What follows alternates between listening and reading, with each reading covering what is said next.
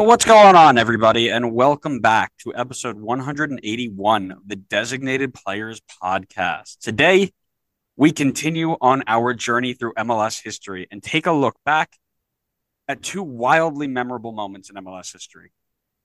Today, we'll look back at the time when tempers flared between FC Dallas and the Colorado Rapids in the MLS Cup playoffs, resulting in flying fists, suspensions, and fines for goalkeeper Dario Sala. That will be followed by a look back on the Houston Dynamo's second MLS Cup in a row and more brilliant goals from the goal scoring machine himself, Brian Ching. I'm Andrew, joined by my good buddy Connor, and this is MLS History Retold.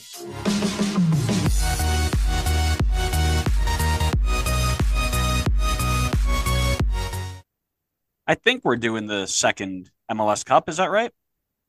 No, we are first MLS Cup. We're still in 2006. Oh goodness, we're already we're already we're not even. Wow, we're we're jumping ahead of ourselves. You don't even know what year you're in. That's unbelievable. to be fair, I don't know what year I'm in now, so that's true. I'm you're you're lucky if you know that your head's still attached to your body. That's totally fair. How you doing, friend? I'm doing pretty well. How are you? I'm here. I'm I'm I'm living life. Yeah. Uh man. Happy to be back. We're gonna do we're gonna do some planning after this to figure out a good schedule to get more stuff out to you guys. We've been lacking a little bit as uh soccer season gets going and busy season was underway and we're gonna we're gonna work out a better schedule on when we can get these things evened out for you. So uh super excited to get going there and uh looking forward to that. But what I'm really looking forward to, Connor, is the different scarf I know you've brought back for the third Houston Dynamo story in a row. I ha- I have like a few future Houston Dynamo stories as well. So I, I mean, I, it's like season one all over again. I'm bringing out the same scarf every week, but it's my only Dynamo scarf, and I am continuing to. I am once again talking about the Houston Dynamo. I uh I was literally just thinking the same thing. Was it's season one all over again? Um, my focus is on the Dallas of FC. So who exactly? Little nice upside down. Ah, little pride of Tejas. Oh, it's a big scarf. This one meets in the middle. You know how much I love my scarves that meet in the middle. So, uh, big fan of that one. I like it. I, I, I have been lacking on new scarves recently, so I need to do better at that. Um, if you're listening, comment which scarf we should get next. What's the next team? And we'll let you know if we have it or not. Maybe you can pick out the scarf wall. I'll move out of the way really quick. If you're watching, Watch if, you're li- if you're listening, that's going to be really weird. um, but yeah, let us know because I'm I'm looking to get a couple new ones here. So hopefully we can do that. Shall we get underway? I think we shall. I love it. We all know that in professional sports, tempers can be lost in the heat of the moment, right? Players play to win the game, and when they give everything that they've got and don't get the result that they wanted, sometimes emotions take over and get the best of them. And that's what happened in the PK shootout between FC Dallas and the Colorado Rapids in the MLS Cup playoffs of 2006. Before we get to the shootout, we should probably take a look at how we got here because it matters. In 2006, FC Dallas owned one of the best teams in MLS and arguably one of the best teams in the franchise's history. They spent most of the season at the top of the Western Conference and was always in the supporters shield race, eventually losing out to DC United by just 3 points.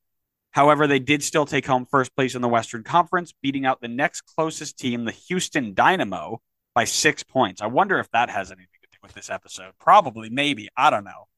This meant that they would match up with the fourth place finisher of the Western Conference, the Colorado Rapids, in the first round. In game one of that series, Dallas would win 2 1 after Carlos Ruiz, a name we are familiar with in this series, especially in playoff series in this series, uh, and Abe Thompson would nab a goal apiece on either side of Terry Cook's 23rd minute equalizer. In the second round, that's when things really kicked off. The game was fast and physical from the offing, with Pablo Mastroeni seeing a yellow in the 26th minute, followed by a straight red card to number one overall pick, Chris Gbandi. I think he's a, a, a consensus number 10 overall of all time, isn't he? Uh, number one overall pick, Chris Gbandi, saw this red card in the 29th minute. Uh, and this set the tone for the rest of the match. Early in the second half, Mr. Clutch, Carlos Ruiz, would save the day, or so they thought. In the 48th minute, Carlos Ruiz would score to give Dallas a 3 1 aggregate lead, but with a man up, the Rapids kept pushing. In the 57th minute, Nicolas Hernandez scored off a Kyle Beckerman assist to bring the score within one. Now, a reminder in 2006, there was no away goal rule. So Colorado just needed one more to get it to extra time. And in the 84th minute, it's that man, Nico, again, who steps up and plays hero. He gets on the end of a Jokan Kravoski or a Jovan Kirovski, excuse me, service and scores with six minutes to go. This would get the game to extra time.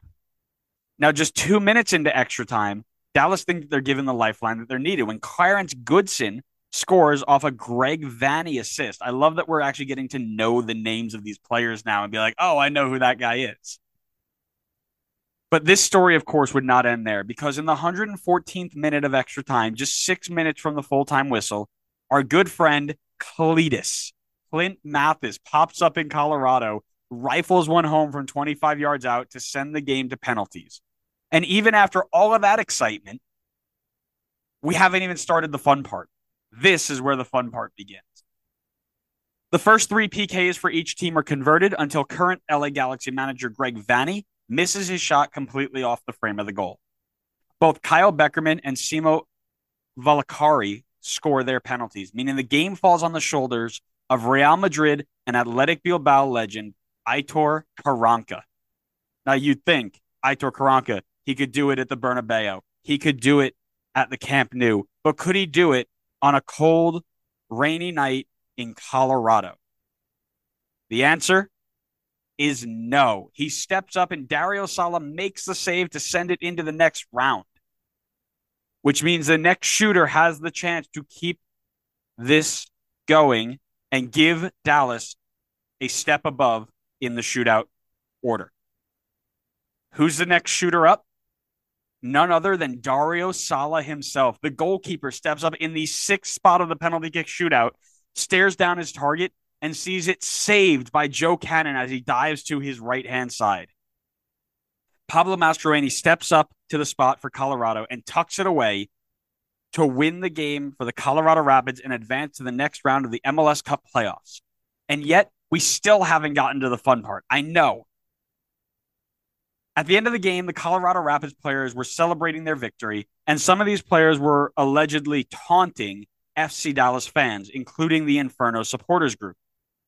Dario Sala, long known as a man with passion who wears his heart on his sleeve no matter what club he pay- plays for, took exception to this.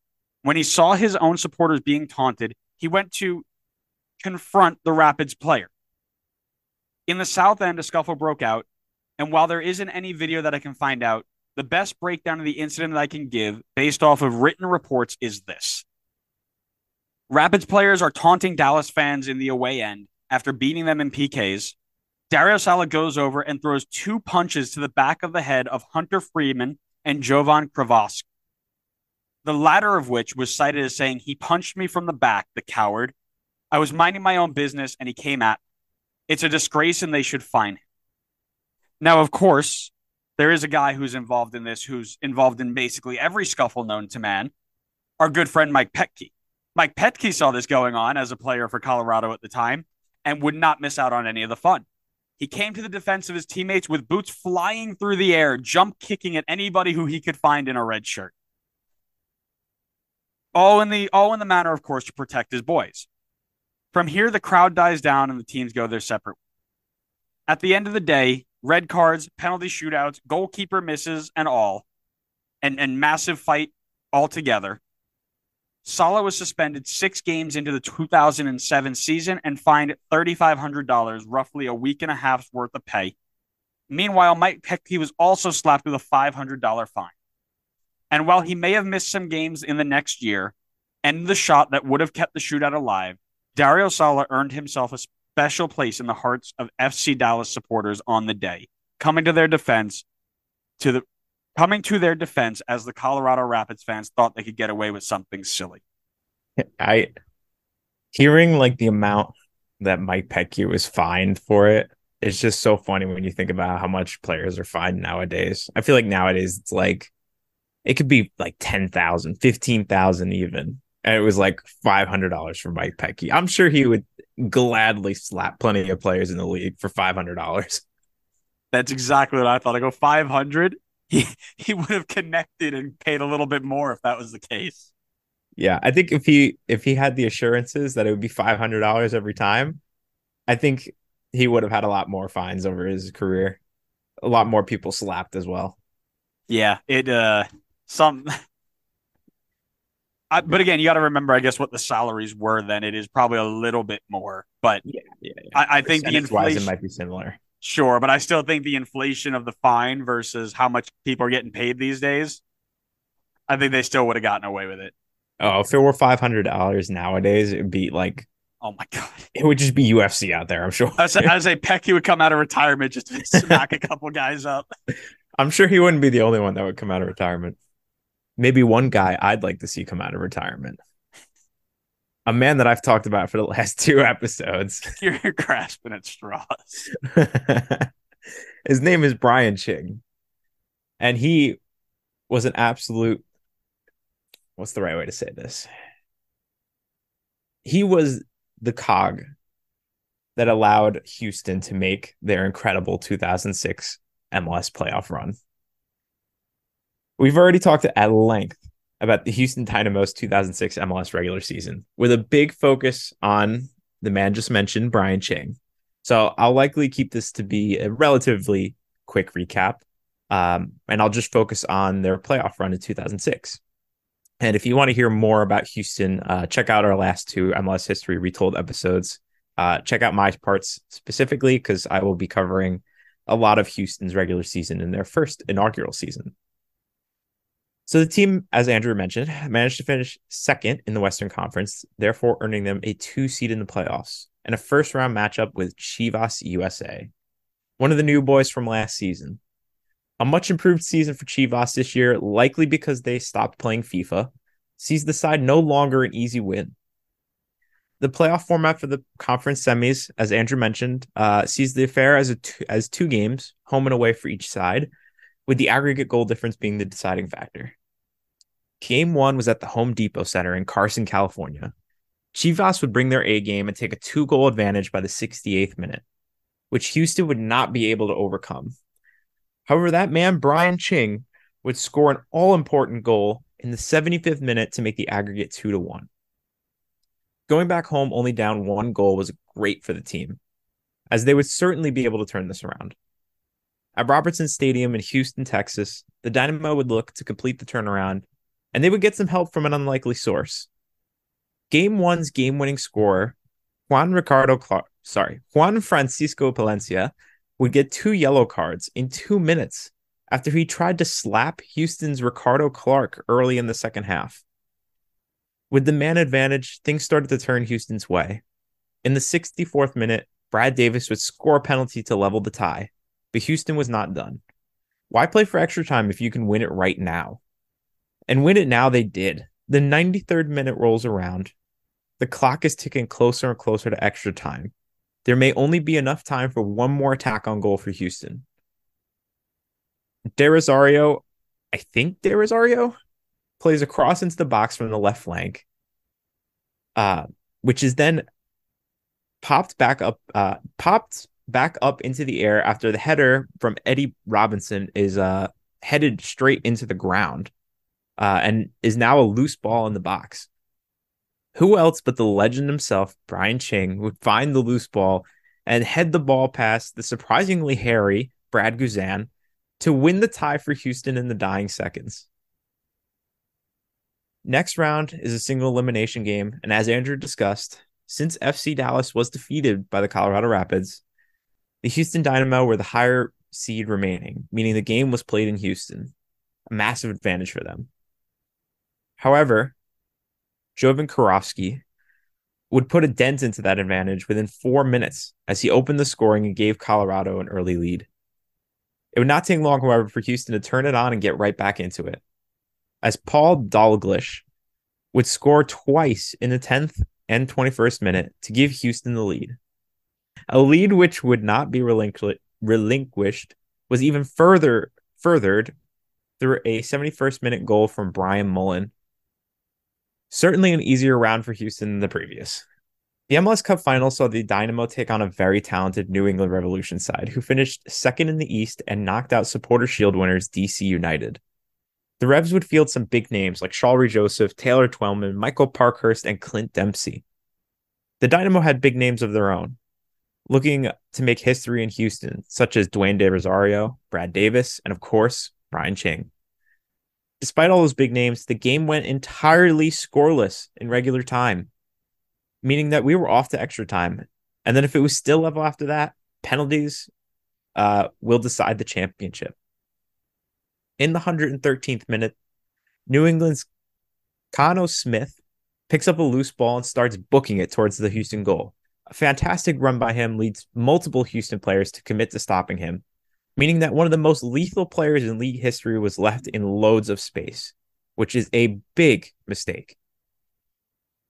Taylor Twellman collects the pass with nobody in front of him and calmly slots the ball past the diving Onstad to give New England the lead. Luckily for Houston, this is not a golden goal rule, so they have five minutes or so to try and get back into this game. As if the man Brian Ching would need all that time. Before the TV cameras even finished showing Twellman after his goal, we've kicked off and the ball is crossed into the box from Brian Mullen and found the head of Brian Ching to immediately put the game back level. The crowd in Frisco, Texas goes crazy as just when it looked like hope was lost, Houston was right back in it. The score remained level for the rest of extra time, meaning we were off the penalties. In between the sticks are two of the greatest to bear the gloves in MLS Matt Reis for New England and Pat Onstad for Houston. It is not going to be easy to get many past these two. Houston's first two kickers, Kelly Gray and Stuart Holden, both rifled their shots past Reis. On the New England side, Shalrie Joseph did the same with his. Then stepped up Matt Reis himself as the number two taker in the MLS Cup final. And he delivered. Matt Reis put the pen upper 90 to beat Onstad and make it level again. De Rosario would score his next penalty for Houston, just beating Reis into the bottom left corner. Next was Pat Noonan for New England. He took a short run up, but put the shot over the bar. Houston with the advantage. Reis needed to step up, or New England was really in trouble here. Next up was future Houston legend Brad Davis, who saw his pen get saved by Matt Reis. New England can make it back level. Uh, New England, New England can make it back level again. The extra time goal scorer Taylor Twellman stepped up and blasted one past Onstad to level things again. Round five for Houston would see who else but Brian Ching step up. And he did what he does best be clutch. The stutter step run up sees his shot just get past the diving Reis and give Houston the advantage. It was score or go home for Houston for New England now and up stepped Jay Heaps. He runs up and hits a slow shot on the ground to Onstad's right, which is promptly saved by Onstad, meaning Houston have now won MLS Cup in its inaugural season. Unsurprisingly, Brian Ching is the MLS Cup MVP and arguably MVP of Houston's season, as he was insanely massive across the entire season from day one, which we talked about two episodes ago, until the last kick for Houston of the season in the penalty kick shootout. A side had not won MLS Cup in its inaugural season since Chicago Fire in 1998. Correct me if I'm wrong. And none have done it since. But the story is not done yet. There may be a part two next season, but you'll have to listen in to a future episode if you want to hear us talk about that. Nice little teaser. Of course. I mean, it may be like four episodes when they get to that one. So nobody's going to remember the teaser. You uh you hit a really good a really good uh metro name, Khano Smith. Khano Smith yeah. up there on uh bum of the decade.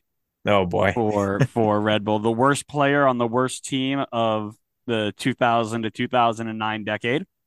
Uh so he comes in uh, I believe in the top top 10. I think he's top 5 as well on that list. Um, so that was fun. That brought back some good memories. I'm glad I can bring back the good memories for you. you know, of course, uh, a part of that New England team. So he does, you know, he puts it puts in a, a shift for New England and then gets to the Red Bulls. And what happens when he gets to the Red Bull? Becomes a bum. What a I'm shock. in Moreno too. Jaime Moreno, same deal. I know. How did I turn this into a Red Bull themed episode? I don't know. I, I just have that It magic. always ends up that way. I have that magic in me, don't I? Yeah, Um, some call it magic, some call it I don't know an issue. I think I think what's really um again and and the longer we talk about the early days Houston, the more it's always going to keep coming back. That Houston team is just San Jose and Orange. What would have happened if they didn't leave? Mhm. I keep thinking about that every time you talk about it.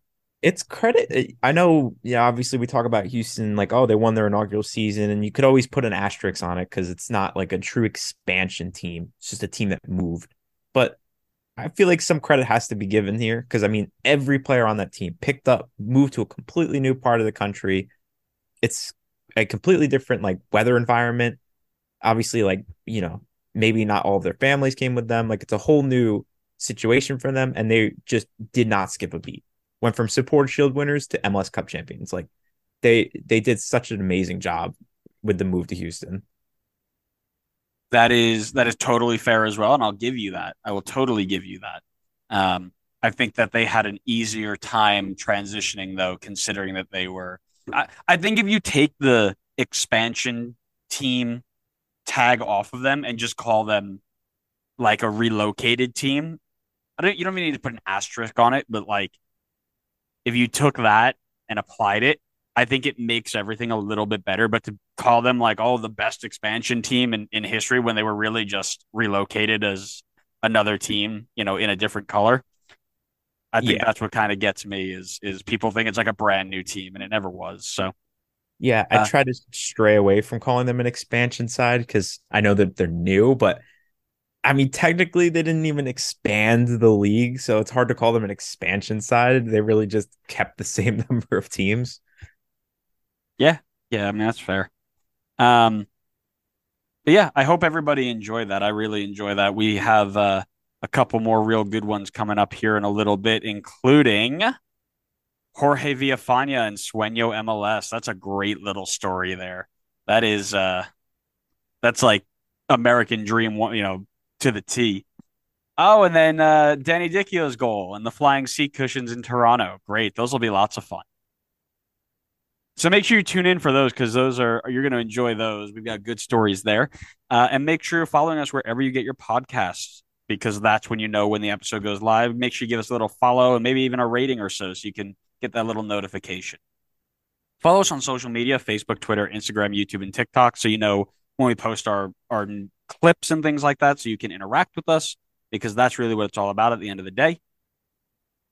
And we really enjoyed uh, doing this for you, and we hope you enjoyed it as well. We'll see you on the next episode of MLS History Retold and the Designated Players Podcast. See ya.